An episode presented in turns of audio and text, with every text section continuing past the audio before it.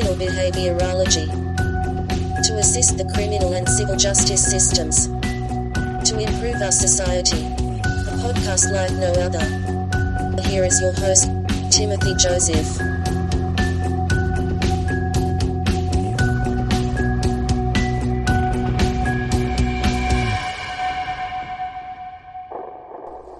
Hello, it's great to hear from you again. I hope you appreciate hearing from me.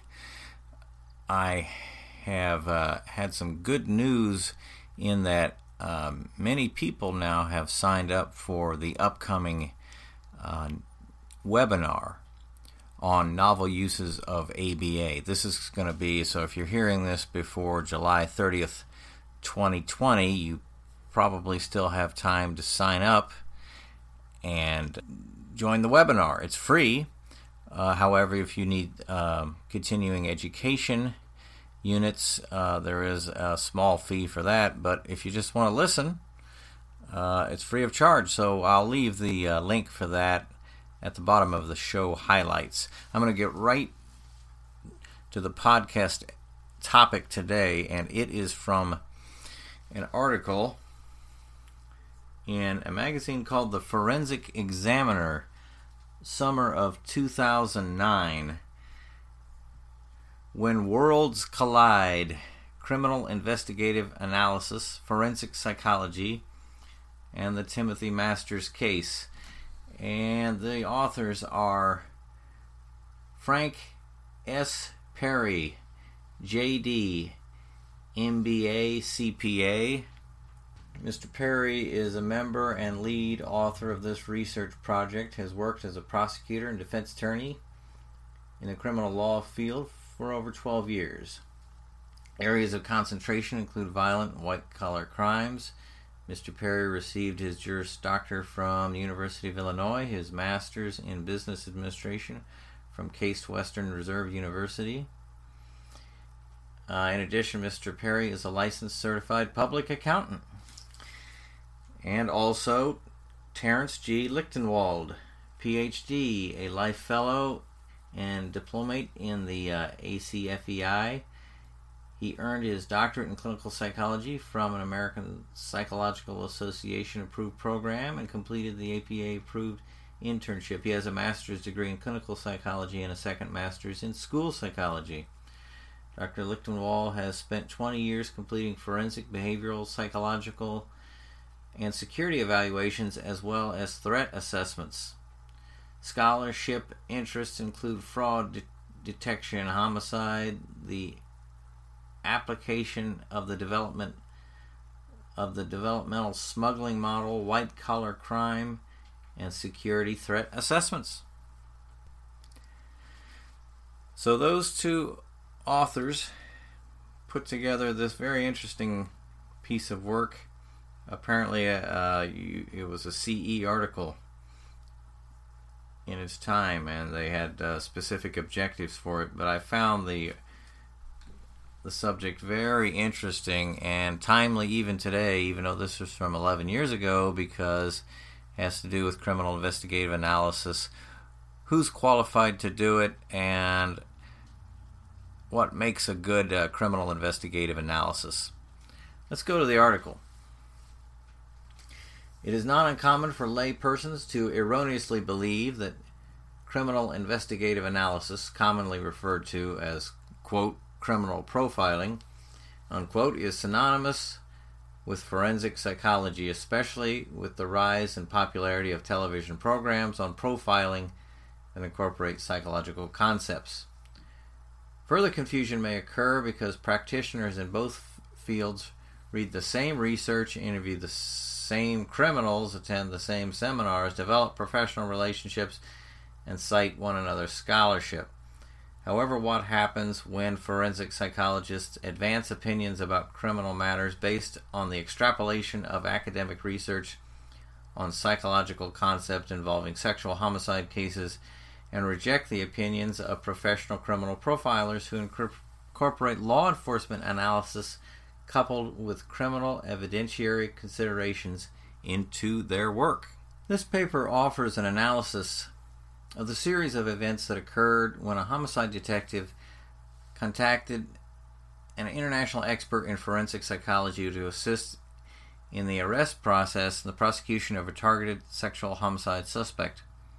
The forensic psychologist developed a psychological profile of a killer using narratives and drawings made by the suspect to conclude that the suspect's fantasy was the motive and behavioral preparation for the sexual murder, regardless of the fact that the forensic psychologist knew that there was no direct or physical evidence linking the suspect to the crime.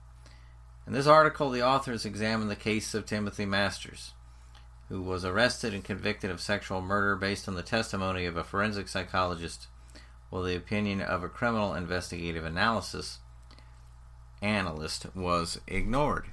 Timothy Masters, who spent over nine years in a Colorado prison for the murder of Peggy Hettrick, H E T T R I C K, was released on January 22, 2008. Shortly thereafter, all homicide charges were dropped based on new DNA evidence pointing to other suspects. Masters, who always maintained his innocence, was convicted largely on the testimony of forensic psychologist Dr. Reid Meloy. His violent sketches and stories produced when he was an adolescent were used as evidence to arrest and convict him in 1999 of killing Peggy Hettrick in 1987, a conviction that was upheld by the Colorado Court of Appeals and the Colorado Supreme Court. Masters' prosecution raises troubling questions primarily because it pivoted on the controversial opinions of a board certified forensic psychologist who analyzed Timothy's sketches and concluded the drawings reflected specific personality traits, a motive and behavioral preparation to commit sexual homicide. Masters was convicted without a single shred of direct evidence, such as a confession or physical evidence such as DNA and was sentenced to life in prison without parole. In this article, the authors review the sexual homicide investigation leading to the arrest of Timothy Masters, analyze the reasoning of the forensic psychologist theories used to justify the prosecution, including former FBI profiler Roy Hazelwood's analysis of the sexual homicide that was never revealed to the defense and provide an analysis of the legal implications of the case together with recommendations for forensic psychological practitioners. The sexual homicide investigation. In 1987, 15 year old high school sophomore Timothy Masters lived with his father in Fort Collins, Colorado, a university town on the plains east of Rocky Mountains. On February 11, 1987, the murdered body of Peggy Hettrick was found in a field not far from his residence. Hettrick's private areas were mutilated with surgical precision. Her killer removed, uh, he goes on to rather gruesome details about uh, what had happened to her, which I won't read. She was stabbed in the lower back, causing a rib to break, and then dragged into a field as evidenced by the drag marks in the soil. The body has been partially disrobed and positioned on its back with the legs slightly apart and arms over the head, exposing the right breast and pubic area.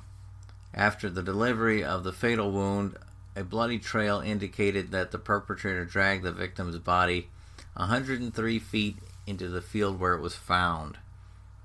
According to law enforcement, Timothy Masters was an early suspect because he saw the body on the way to school but failed to report it. Without consulting an attorney, he and his dad allowed detectives to search their home and Tim's school locker, where the police retrieved his writing, sketches, and survival knife collection. Timothy's school locker contained a hand drawn map of what appeared to be the field where Hettrick's body was found and a sketch of a person dragging a body. In his backpack were two Mother's Day cards he had made years before while his mother was still alive. The detectives also found a calendar with a date circled reflecting the date that Timothy's mother died four years earlier. Peggy Hettrick had been murdered one day shy of the February 12th anniversary of the death of Timothy's mother. Detective Francis Gonzalez found Masters at school, and Masters told him he had seen Hettrick's body but assumed it was a mannequin put in the field by his friends in an attempt to trick him. Indeed, even the bicyclist who reported the body told police he too thought it was a mannequin. The detectives also found what became the most prejudicial of the prosecution's evidence a decade later, when Masters was put on trial for Hettrick's murder. Hundreds of extremely violent drawings and stories in his bedroom. Many of the pictures showed stabbings with knives and swords. Much of the violence was directed at women. A sketch that would be particularly damning showed a figure that had been shot with arrows being dragged by another figure in the same manner police believe Hettrick's killer dragged her. While Masters' volume of drawings raised questions, they did not trigger his arrest because the bedroom and its contents were equally contents were equally notable for what officers did not find. Officers found no blood and no body parts anywhere in the house. There was no fiber, hair, skin, fingerprints, or other physical evidence that linked Masters to Hettrick or eyewitnesses. The survival knives were tested at the Colorado Bureau of Investigation and found to have no trace of the victim's blood or DNA. There were footprints, but he lived next to the field and walked through it every day, so his footprints would be present. The police also found a suitcase containing pornographic photographs and a large number of writings and drawings that Masters had produced. Additional sets of drawings and writings were seized by the police in 1998 when the defendant was, erased, was arrested. In all, police seized approximately 2,200 pages of material produced by Masters, over a thousand of which were admitted at trial drawings by Timothy Masters during his adolescent years. During the interrogation, Timothy's father sat outside the interview room. After reading Timothy his Miranda rights, officers prodded him to talk about killing, to think like a killer, to talk about what weapons he might use and where he might put a body. Yet Timothy did not confess. By the sixth hour, it was Detective Jim Broderick's turn to tell Timothy to come clean about how he fulfilled a fantasy by killing Hettrick. Quote, Why can't you just say it? Why is it so hard for you to tell me? You got to admit when it's over. People get killed in battle, right? Their friends die. A piece in you just died just a minute ago. It's over. You're not free anymore. Unquote. Timothy was interrogated for more than 10 hours without a lawyer According to Broderick, Timothy failed a lie detector test, but the official report of the test results are lost. At age 15, Timothy Masters was not arrested. After high school, he joined the Navy. In 1992, Detective Linda Wheeler Holloway thought she had a break on the case when one of Masters' friends said that Masters had told him Hettrick's nipple was missing. Quote, that's it. That's holdback information that only the cops knew. Unquote. Wheeler Holloway and Detective Broderick interviewed Masters for two days while he was still in the Navy in what was called a tag team interrogation. Timothy had known about the nipple, but a girl in his art class had told him about it. Detectives checked out the story, and it turned out to be true. Broderick kept battering Masters with questions and at one point forced him to break down in tears. The interviews were also witnessed by members of Naval Intelligence and the Federal Bureau of Investigation. A Naval Intelligence officer asked her, You sure you got the right guy? I don't know, Wheeler Holloway replied. Wheeler Holloway, however, was impressed that Masters disclosed the same story he had five years earlier that he did not report Hettrick's body because he thought it was a mannequin prank. And his stories and drawings stem from his ambition to write horror stories like Stephen King. According to court records, Wheeler Holloway later wrote in a police report, "The FBI agents here believe Tim Masters is innocent, and so do I." Unquote. Troubled by a seeming reluctance by the police department to pursue other suspects and to have the FBI perform a profile at her request, Wheeler Holloway filed the case as cold and later left the department for the Colorado Bureau of Investigation. Even Detective Troy Krenning believed it improbable that a boy could have pulled off such a sophisticated fetishist, fetishistic killing. On the first anniversary of Hettrick's death, Krenning was instructed to sit in a mobile home opposite Master's house to perform surveillance of the crime scene in case the killer came back. Krenning stated, however, My perspective was to get off Masters and take a look at maybe someone else. We seemed to be focused on one.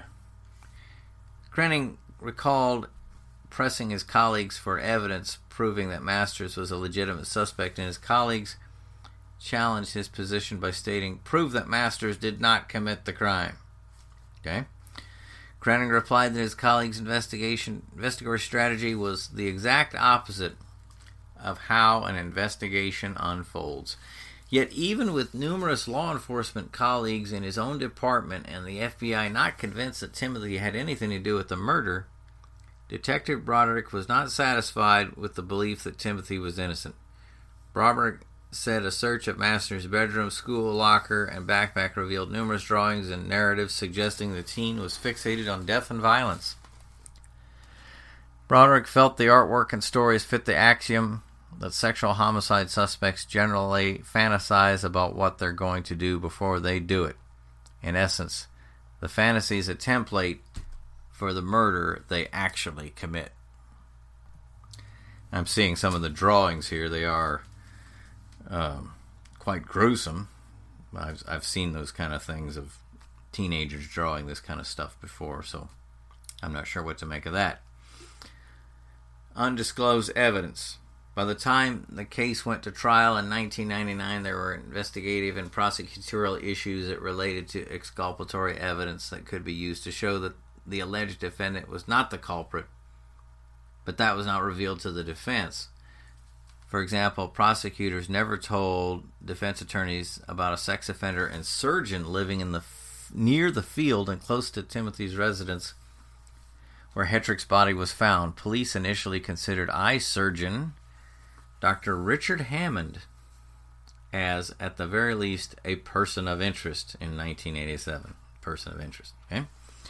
In 1995, police confiscated more than 300 homemade videos and over $10,000 worth of pornography when a house sitter found a hidden camera positioned in Hammond's bathroom where women's private areas were videotaped. Other cameras were found in the guest bedroom after bonding out of jail, Hammond checked himself into the Master Mountain Crest Hospital in Fort Collins for counseling, where he talked little but revealed on paper an unhappy life, lonely childhood, and voyeuristic tendencies since his teen years. In addition, plastic surgeon Christopher Tsoi, T S O I, revealed to police investigator Marcia Reed in early 1998, his belief that Hettrick's genital wounds reflected the proficiency of a surgeon. Though police released a report showing that Reed set up an appointment with Tsoi, uh, no report detailed their conversation has ever been released. In addition, during the autopsy of 1987 murder victim Peggy Hettrick, the medical examiner remarked, A doctor could have done this. Coroner Dr. Patrick Allen's surprise at the surgical precision of her wounds was only recently recounted in an interview with Masters' defense team and fits the defense contention that a 50-year-old a 15-year-old could not have pulled off such a sophisticated slaying. Dr. Allen later found the most puzzling wounds unnoticed by officers. They were, quote, neatly, unquote, executed cuts inside her genitalia that, that, like the one on her left breast, must have been made with an extremely sharp knife, an instrument different from the one used to stab her. In 21 years of performing autopsies, Allen told colleagues he had never seen wounds like these. Broderick later, Broderick stated that he never talked to Allen about whether someone with surgical skill must have inflicted Hettrick's wounds. Quote, I can assume you, I can assure you if Dr. Allen's findings was that only a surgeon could have made those cuttings, that would have been forensic information he would have certainly told us, unquote. Interestingly, Meloy also indicated that the wounds on Hettrick appeared to be surgical. but Broderick never disclosed, disclosed Meloy's over 250 page report. Dr. Warren James, a prominent Fort Collins OBGYN, indicated that the perpetrator would not have been able to cut uh, Miss Hettrick in the way that he did if her jeans were pulled up above her knees, as demonstrated by the crime scene photos during the surgical procedure. Miss Hettrick would have been positioned in a major frog leg position during the surgical procedure. Based on the surgical precision of the excision, a general physician would not have been able to conduct this procedure. In fact, most surgeons would not be able to perform this type of procedure given the precision of the cut. I find it highly unlikely that any 15 year old could perform this precise surgical procedure given the advanced anatomical knowledge required and the skill necessary to excise the skin tissue uh, that was described, and most surgeons cannot perform this procedure. Unquote. In addition, Masters' defense team indicated the police did not look hard enough into Hammond's background, which included secret credit cards, a possible fake name, and a Denver residence where Hammond tapes, taped sexual encounters with another woman. Hammond was arrested for illegal taping, but was com- but he committed suicide before Masters was convicted. Defense attorneys argued that Hammond was never really investigated because he was a social acquaintance of lead prosecutor Terry Gilmore. Prosecutor Gilmore initially denied the claim but later indicated that he was indeed a social acquaintance of Dr. Hammond. Prosecutor Gilmore and Dr. Hammond had known, been known to go out together and socialize. The authors comment on Dr. Hammond not to imply that he was the killer, but rather to indicate that the arguments used by the police and the prosecution against Timothy applied equally or more to, to Dr. Hammond in terms of investigating him as a possible suspect, especially with the belief that the murder was a sexual homicide. Yet prosecutor Blair argued, who else could it possibly be? Nobody else had a motive. Nobody else had the opportunity. Nobody else had the weapon. It wasn't the fact that he had these drawings, but the number of sheer, but the number, the sheer number we found, she said. What we needed to do is demonstrate that this wasn't just a passing fancy of this kid. This was a complete obsession with death, specifically the death of a woman and tried to draw parallels between the drawings and our crime scene. We're talking about fantasy that becomes obsessive, unquote. During the trial, the prosecution argued that Timothy's familiarity with the area that the body was found and his love for knives that linked him to the crime it is apparent that the prosecution was not interested in considering other suspects as possible culprits, especially when Dr. Hammond had his own links to the crime, familiarity with the area, an obsession with women's private areas, and the interest in sexual deviance, ownership of surgical tools that could be used to kill and mutilate, the skills to perform the type of cuts observed by other doctors, as well as the opportunity to commit the crime. Prosecutor Gilmore stated, I had absolutely no reason to believe that he, referring to Hammond, was involved in any way with Petri, Peggy Hettrick's murder. It just never occurred to us, unquote. Prosecutor Blair indicated that, quote, Dr. Hammond wasn't even a blip on the screen. No one thought of him. No one talked of him. The crimes that he apparently perpetrated are so much different than the Peggy Hettrick homicide, unquote. However, Officer Jack Taylor disputed Blair's comments indicating that Hammond and his possibility as a suspect as a suspect was common knowledge. In addition, Broderick stated that there was no reason to investigate Hammond for Hettrick's murder. Where is the violence? Show me the pattern of violence. We searched Hammond's entire house and there was nothing to link him to Hettrick's murder. Unquote. The specific the special prosecutor reviewing the case indicated that there was no evidence tying Dr. Hammond to the murder because there was no evidence of blood, blood splatter, DNA, fingerprints, hair fibers, confessions, or persons to whom Hammond confessed the crime. Who destroyed Hammond's videotapes and why? Quote, I had a lot to do with it, unquote, Broderick says. Quote, it was an ethical decision. Should we re victimize all those women by telling them they are victims? So it really was an effort to protect them, to preserve victims' rights. Unquote. After viewing several of the videotapes, Offer Mickelson started making connections. The doctor's close proximity to the Hettrick crime scene and his obsessions with women's genitalia and breasts. He told Detective Tony Sanchez that Hammond should be investigated for Hettrick's murder. In August 1995, investigators had slated for destruction every piece of evidence they seized from Hammond. Don't do it, save the evidence, Offer Mickelson. Michelson recalls telling Sanchez about after he heard about the plan, knowing that they had reviewed only a small portion of the tapes.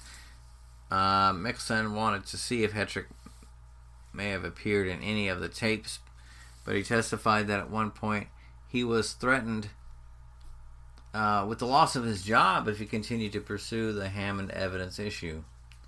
Sanchez, without elaborating, said that there were legal issues behind the destruction, even though Sanchez indicated Hammond should be investigated. The seized evidence burned for approximately eight and a half hours, according to August 15, 1995 report by Sanchez. Detective Krenning could not believe they burned every piece of evidence, stating, I can't recall one other case where the evidence was taken to a landfill, mashed up with a grater, and then burned. I can't think of one either. Nine weeks after Hammond's possessions were destroyed, Broderick phoned forensic psychologist Reid Meloy to have him study Master's artwork. Also, newly discovered records not disclosed to the defense showed that a witness reported seeing a man running in shorts expose himself near where Hettrick's body was found. The woman who saw the man said he fit Hammond's description and was seen going in a nearby house.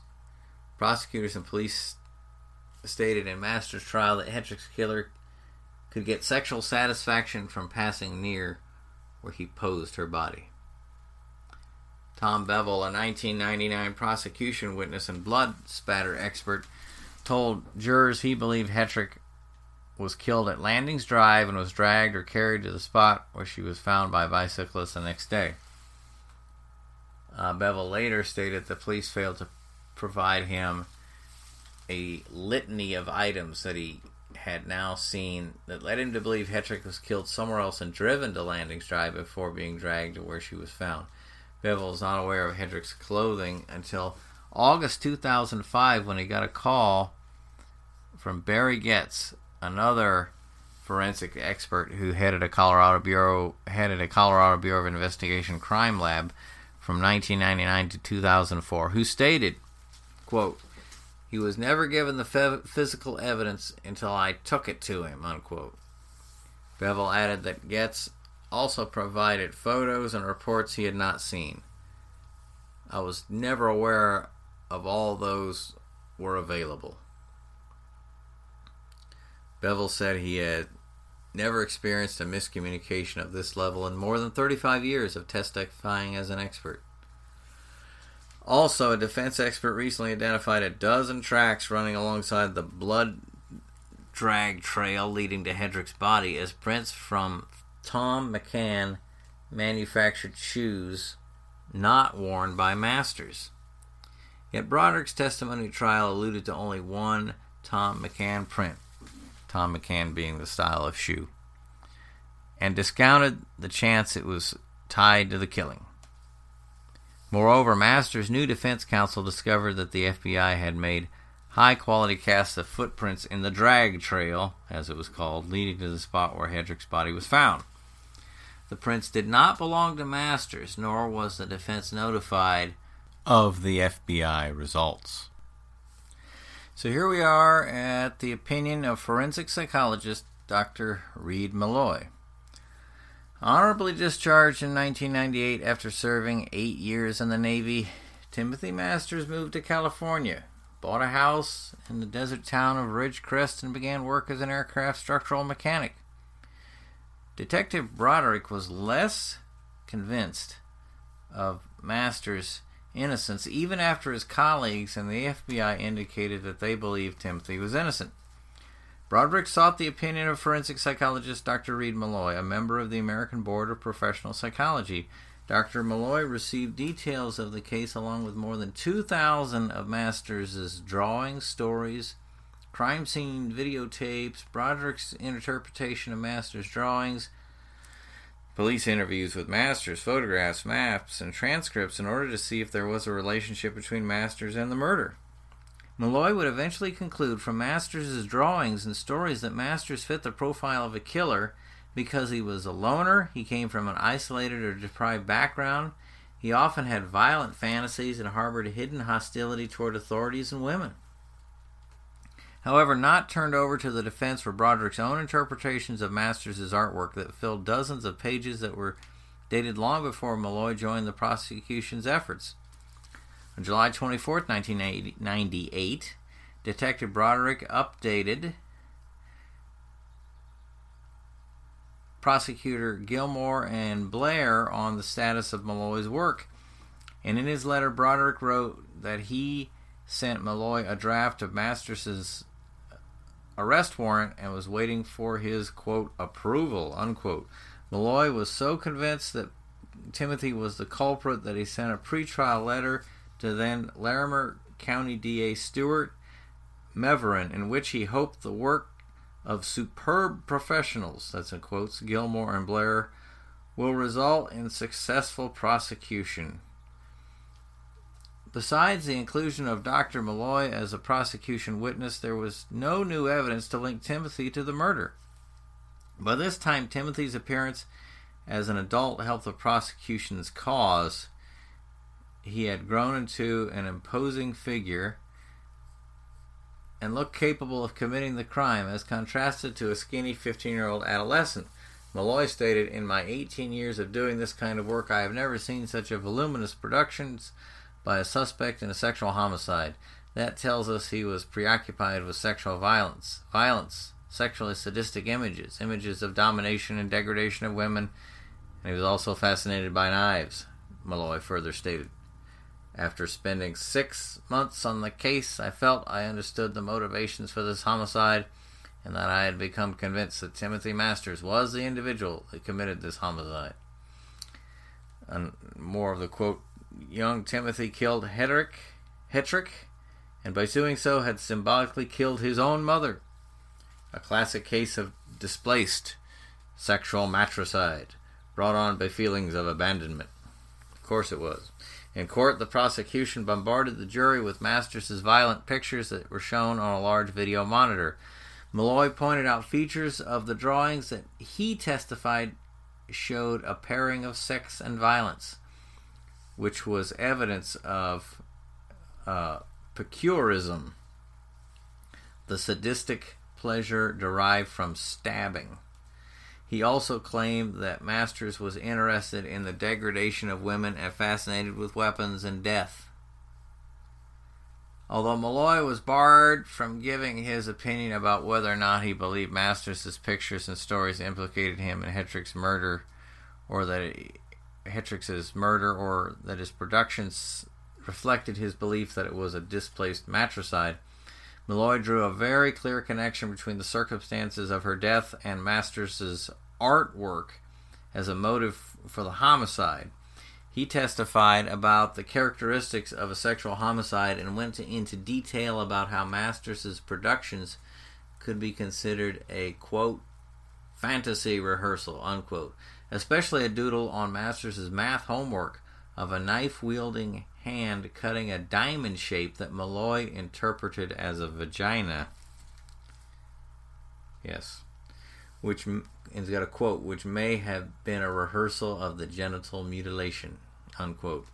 According to Meloy, because some of Tim's drawings were stabbings, dragging, and so on, they were logically relevant to the defendant's motive, intent, and plan to commit the crime.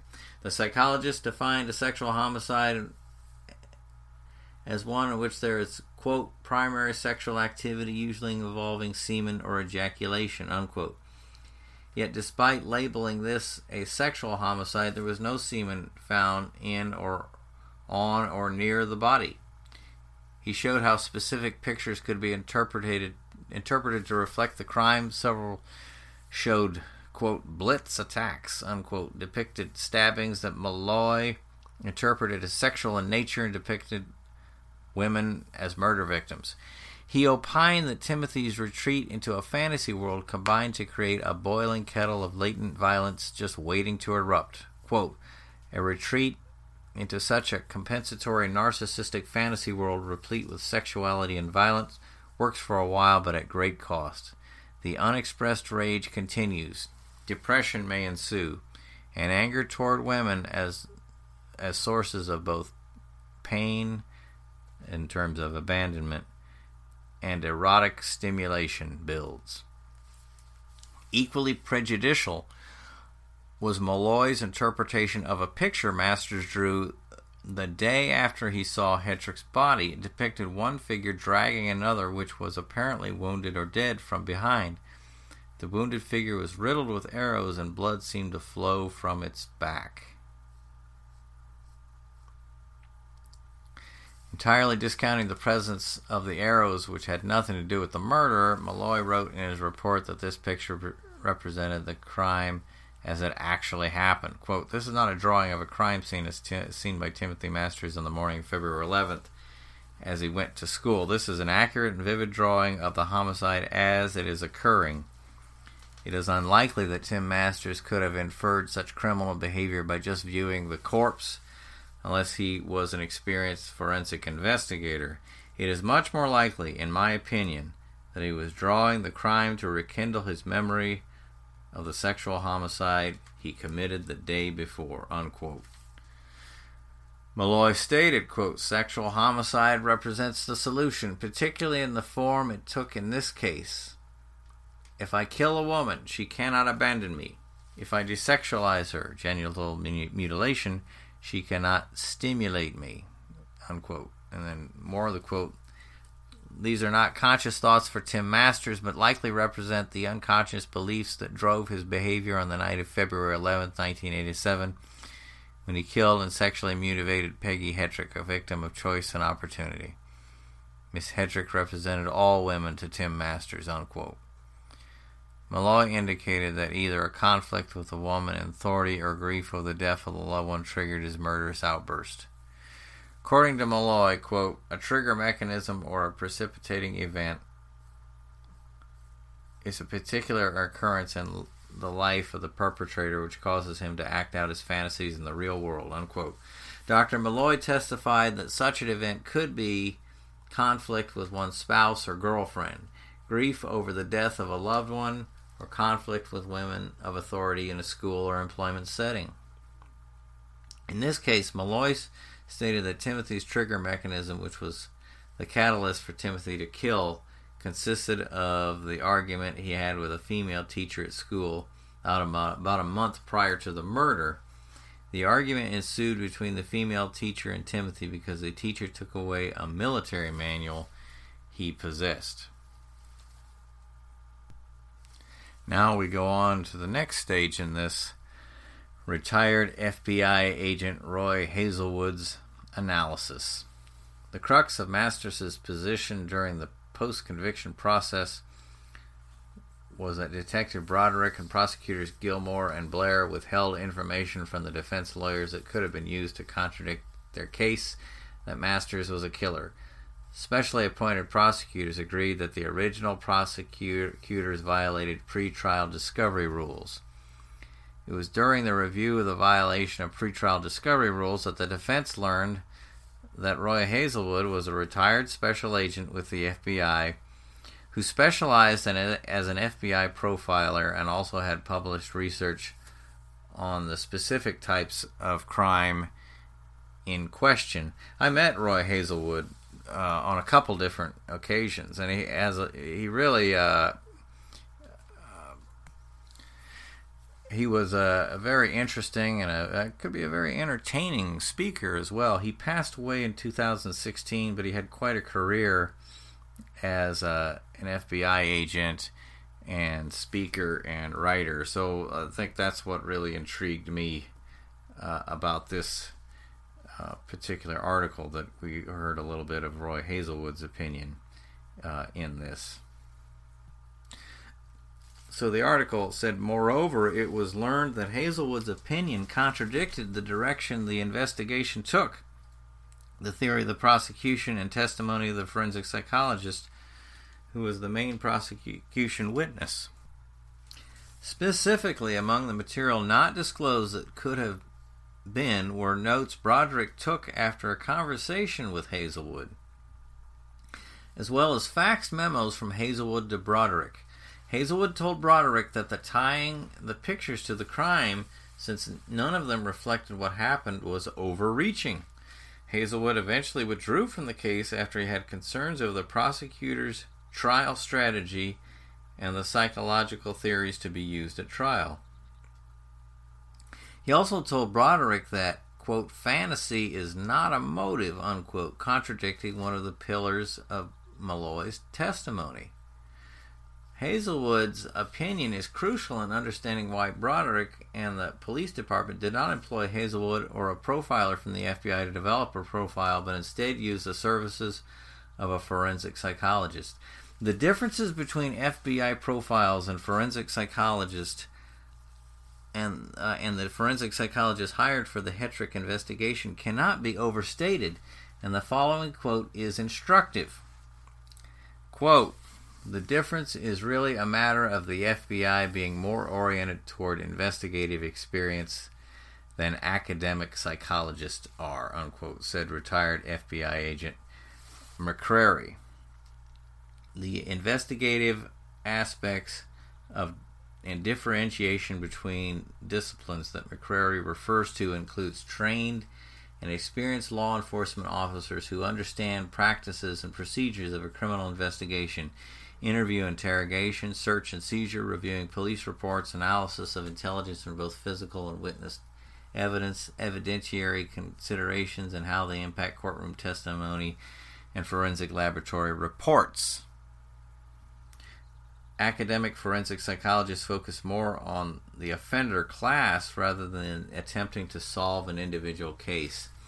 Academic forensic psychologists are more apt to look at research of those who have already been caught, analyzing their characteristics and searching for patterns involving how they think, personality traits, and psychological slash social data. The study of the available records support observations of McCrary in that at some point Meloy believed that academic research on sexual homicide could replace solid law enforcement investigation protocol as evidence.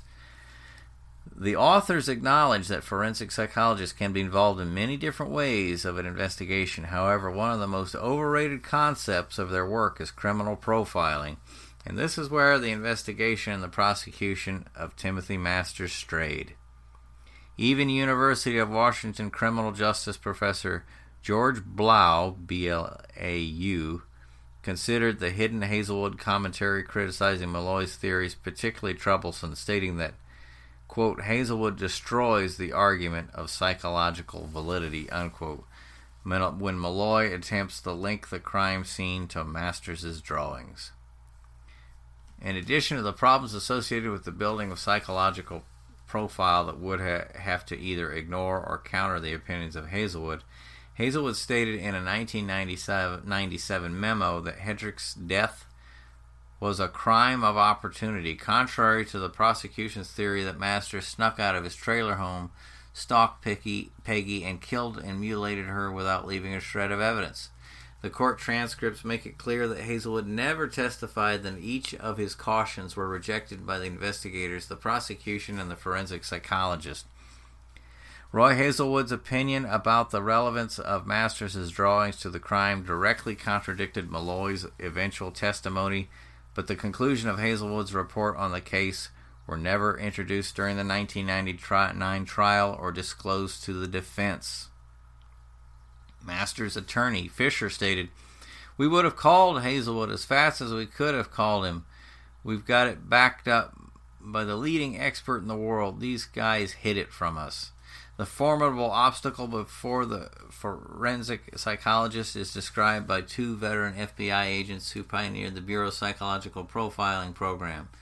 In the early 1970s, Howard Teten and Patrick Mullaney developed the modern investigative approach for the Behavioral Science Unit, which helps trainees to solve crimes by studying the offender, his or her behavior, and the motivation behind it. Tatum stated, People get the wrong idea of what profiling is. It's not a psychic thing. You don't pick out the perpetrator with a profile, not the individual. You pick out a type of personality. Absent physical evidence, Teten and Mullaney said it would be a mistake to rely on the analysis alone, on that analysis alone to build a case. Mullaney stated that, quote, we never intended that it would be the sole evidence that would move the case forward. We always intended that it would be a technique to ferret out a suspect. The only thing that should be in court is exact evidence hair, fiber, DNA. Even if a guy confesses, these are the things that need to be put in place. Mullaney's comment on the evidentiary aspects of profiling supports McCrary's observation that the FBI is oriented toward the investigative experience where evidence is still necessary for opinions of culpability to withstand legal scrutiny. The position of McCrary, Teten, and Mullaney is further supported in an article titled The Academic and Practitioner Pragmatist's View of Offender Profiling, Allison and Goodwill, 2004. Using personality traits as the main foundation for a psychological profile that masquerades as criminal investigative analysis is of significant concern to professionals in the field. Quote, while it is acceptable to create a profile as an investigative tool, it is not acceptable to focus investigations on the presumption that the profile is wholly accurate especially when the consequences of such action might have a significant detrimental effect on the individual and or an investigation unquote. It is necessary to quote distinguish between information that directs an investigation and information that proves guilt arguing that while offender profiles have been helpful in police investigations extending their use to provide evidence is guilt uh, evidence of guilt is dangerous unquote Moreover, as important as profiling is in terms of solving difficult cases, the reality is that professionals in the field should be aware that to date the empirical evidence does not support the scientific validity of profilers' predictive abilities from crime scene evidence. The authors acknowledge that profilers provide services in addition to predictions about offender characteristics. However, this is arguably the most frequently requested type of service and the most important tasks that the, they perform because the profiler's belief about the type of person who committed the crime influences all spa- all subsequent types of profiling advice. Analysis of Dr. Meloy's opinion. There are several problems in the way Meloy was em- employed in this case. Although forensic psychologists may conduct research on criminal profiling, the fact does not make them a profiler. The forensic psychologists who are profilers have had training as profilers and incorporate far more than personality trait into their analysis. Regardless of the lack of evidence linking Timothy to the case in the opinion of Hazelwood, Meloy continues to push his own reversed engineered psychological profile that's what they call it. Reversed engineered psychological profile, matching masters to the murder. This reverse profiling exists when one first determines who they want the suspect to be and then continues to add characteristics to that individual of the type of person who would commit such a crime by the type of evidence that is collected, in this case, drawings and narratives. Furthermore, Meloy did not reveal to the court that Hazelwood did not agree with this opinion.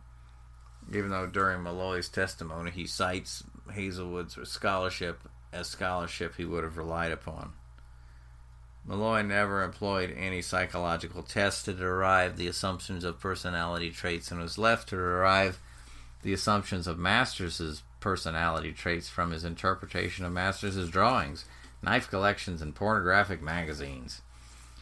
The authors believe that a serious ethical issue develops when a forensic psychologist offers a reason for the arrest warrant, assists in drafting the arrest warrant, and testifies on behalf of the prosecution as an expert in the same case he helped build. Criminal investigative analysis is employed as a specific method to analyze crimes and develop a hypothesis about the characteristics of the person who might have committed such a crime. Practitioners of the field do not contend that such an analysis can identify the individual or individuals who committed the offense. Quote, in some ways, profiling is really st- still as much an art as a science, unquote, says psychologist Harvey Schlossberg, uh, former director of psychological services for the New York Police Department. We as psychologists do look at database sets of known criminal groups that indeed does assist in completing analysis of specific criminal behavior. But such analysis is very different from simply guessing who did it unquote. There, because he violates his own forensic psychological protocol.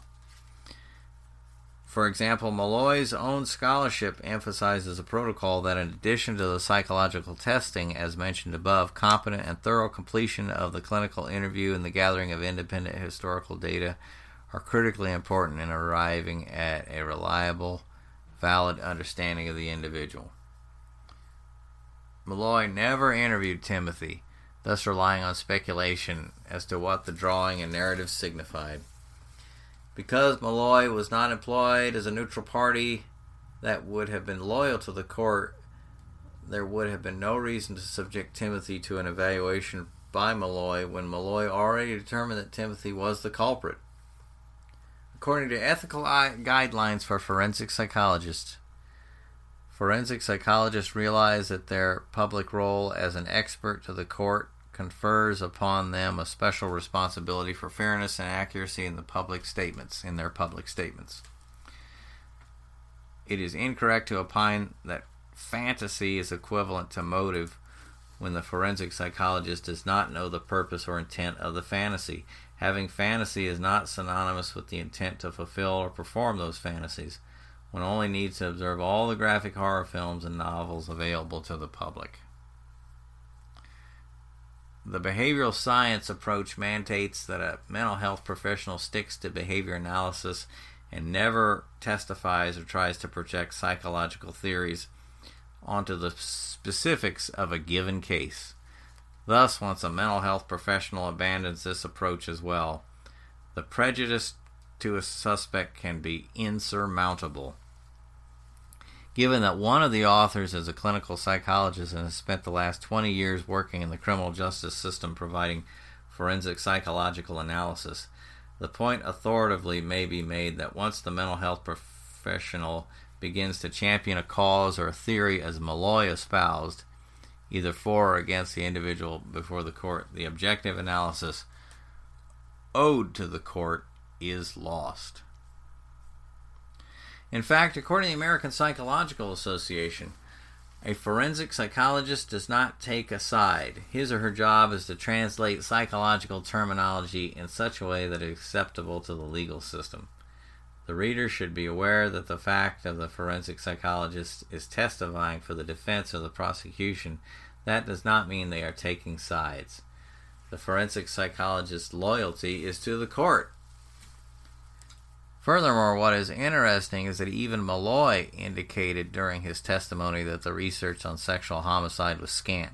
Meloy testified that current scientific journals have reported that the relationship between sexual fantasies and sexual homicides is tentative and opined that no conclusions can be drawn linking fantasies to conduct. Indeed, the inconclusive nature of this research is apparent when one of the two studies relied upon from the prosecution's expert is also relied upon for the proposition that, quote, normal people, unquote, that is, persons who do not commit criminal behavior, also engage in deviant sexual fantasies.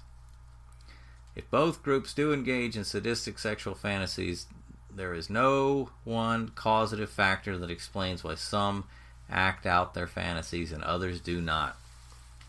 Surveys measuring sadistic fantasies make it clear that it is extremely common for the vast majority of it does not lead uh, to sexual offending. As to rehearse sadistic fantasy, sadistic situations tend to be rehearsed many times in fantasy and at times are tried out in real life over a number of years. There's no proof of rehearsal through Meloy's testimony, considering that Meloy never interviewed Timothy to validate his conclusion. Moreover, the defense did call a prominent forensic psychologist, Dr. John Yuille, Y U I L L E, who stated that the drawings meant nothing. Because research in sexual homicide is relatively new, Yuille does not believe that a correlation necessarily exists between fantasy and homicide. There is room for differing interpretations of the same evidence. In his testimony regarding the current state of research on the relationship between fantasy and sexual homicide, Yuille stated the research is flawed. In addition, he indicated that it is difficult to generalize about the link between fantasy and sexual homicide because the sample size in the research is small.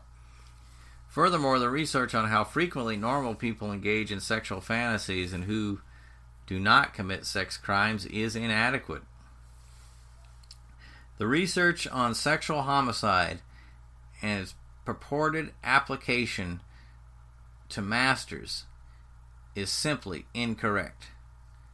For example, research indicated that those who engage uh, in sexual murder tended to be isolated and engage in antisocial behavior. There is a relationship between sexual abuse in childhood and mutilation of murder victims sexual abuse murderers are likely to mutilate their victim than the, than those offending than those offenders who are not sexually abused. And they give a, a 67 versus 44%. We also see a positive relationship between adolescent sexual victimization and mutilation of murder victims, and they give a 78 versus 42%. Furthermore, early fantasies often give rise to behavior tryouts that are precursors to criminal behavior. Lastly, what is most revealing is a study that found the frequency of deviant sexual fantasies in control groups representing normals tended to be higher than sex offenders. In the master's case, we do not observe evidence of isolation, early tryout behaviors, or abuse. What is amazing is that Meloy relied on the very research that showed that someone like Timothy would be the least likely candidate to commit sexual murder to justify the belief that Timothy did, in fact, commit sexual murder. It is incorrect to assume that fantasy is a rehearsal to act out when it may serve as a number of other purposes for the individual, such as wish fulfillment, curiosity, or alleviation of sexual frustration, given that there is no certain behavioral indicators to exclusively confirm characteristics in sadistic sexual fantasy. Fantasy does not appear to be associated toward a type of crime. In addition to the problematic position that drawings represent sadistic sexual fantasy, Meloy takes the position that the drawings represent an illustration of displaced matricide, indicating that he killed Pet- Peggy Hettrick because Peggy represented Timothy's deceased mother. The authors went to some length to gather research that would attempt to justify Meloy's position that Timothy's actions were a form of displaced matricide. The authors located what we believe to be the only study available prior to the trial, titled "Sexual Homicide by Adolescents," of which Meloy had would have been familiar. The study regards adolescents who commit sexual homicide and was based on the possibility that at least one of the, the three cases of adolescent sexual homicide may have represented the adolescent's displaced rage onto a female victim. Rage caused by the mother's threats of separation through suicide. It is interesting to contrast Meloy's view on sexual homicide with that with what retired FBI profiler John Douglas states in his book, The Mind Hunter, 1995. Douglas describes a sexual homicide where the victim was found badly beaten.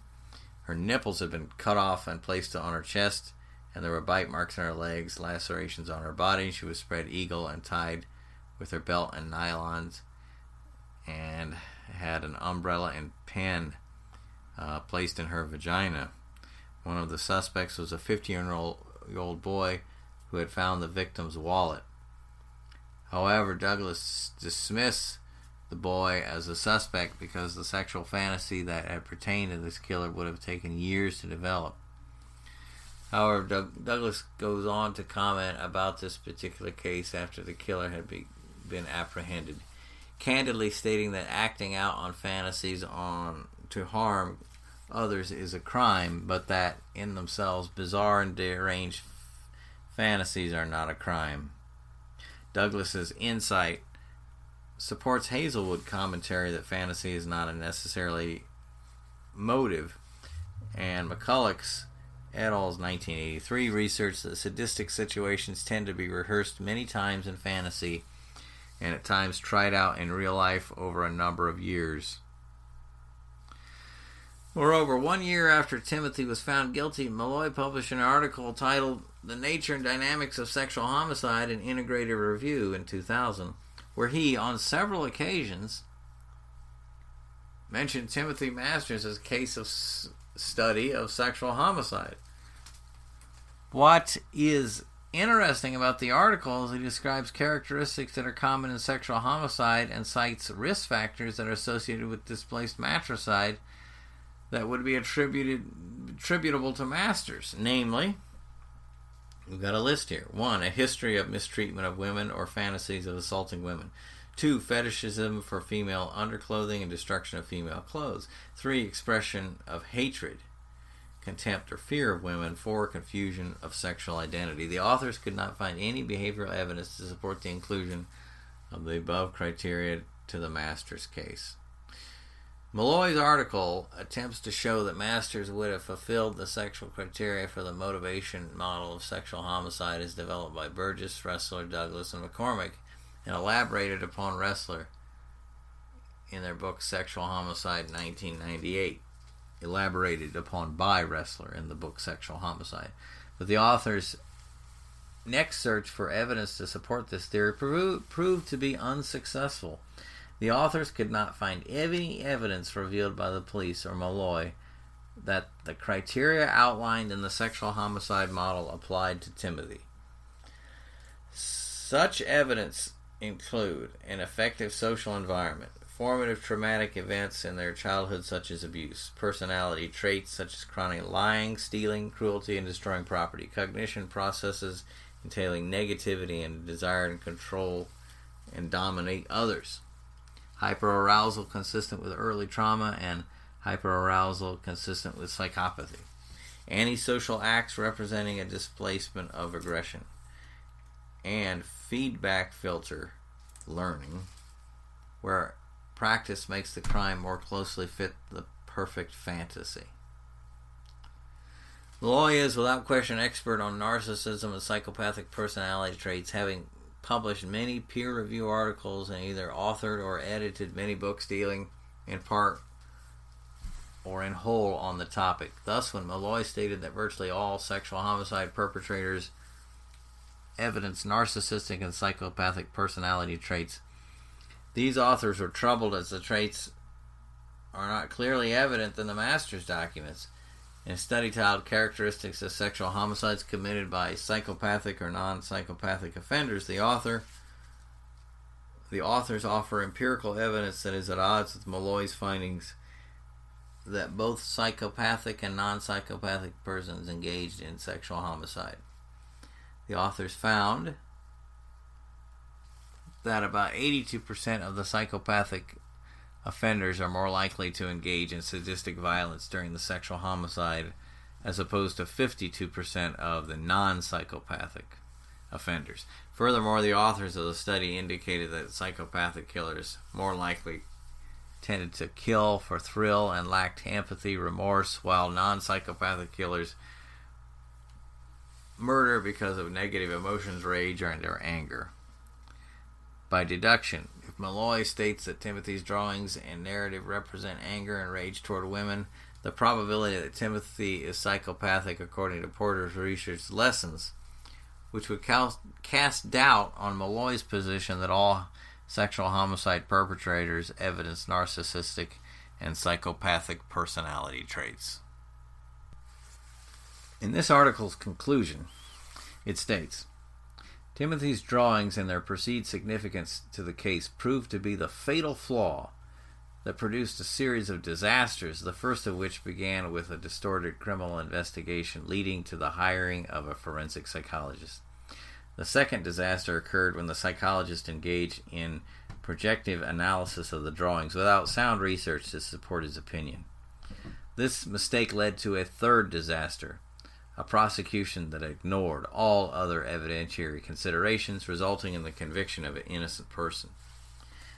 The conviction created the fourth disaster, which represented the Colorado Supreme Court upholding the flawed testimony of a forensic psychologist while ignoring the most fundamental aspects of Daubert.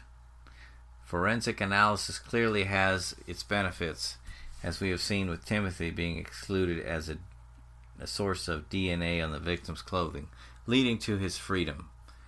However, we also observe that there is a precarious side to forensics that cannot be discounted, especially when we have lay persons who serve as jurors who can be swayed by an expert's testimony involving drawings.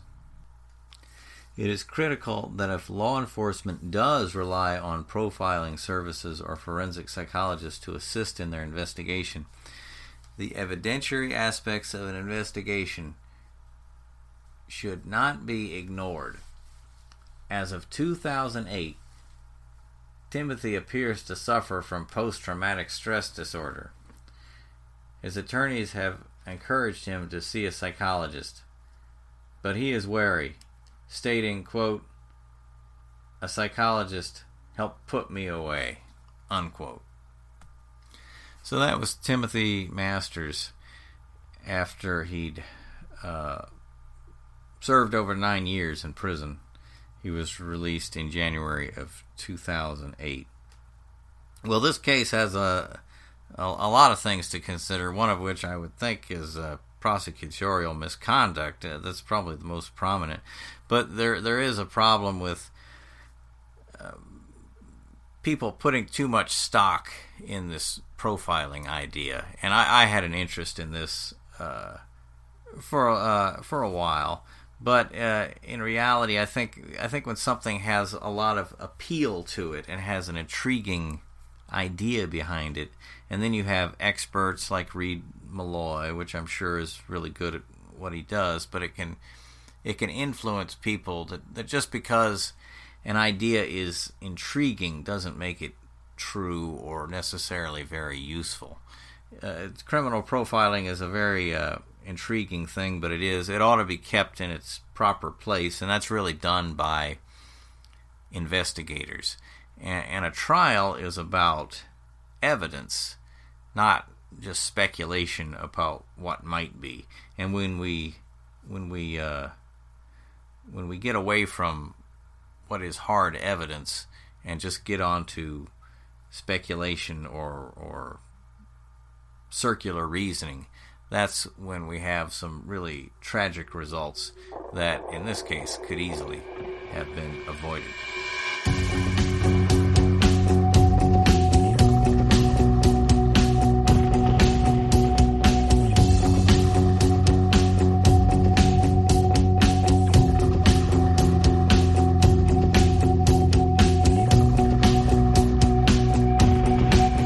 This has been Criminal Behaviorology. Check us out on podomatic.com or anchor.fm. Please send questions, comments, and requests for transcripts to criminalbehaviorology at gmail.com.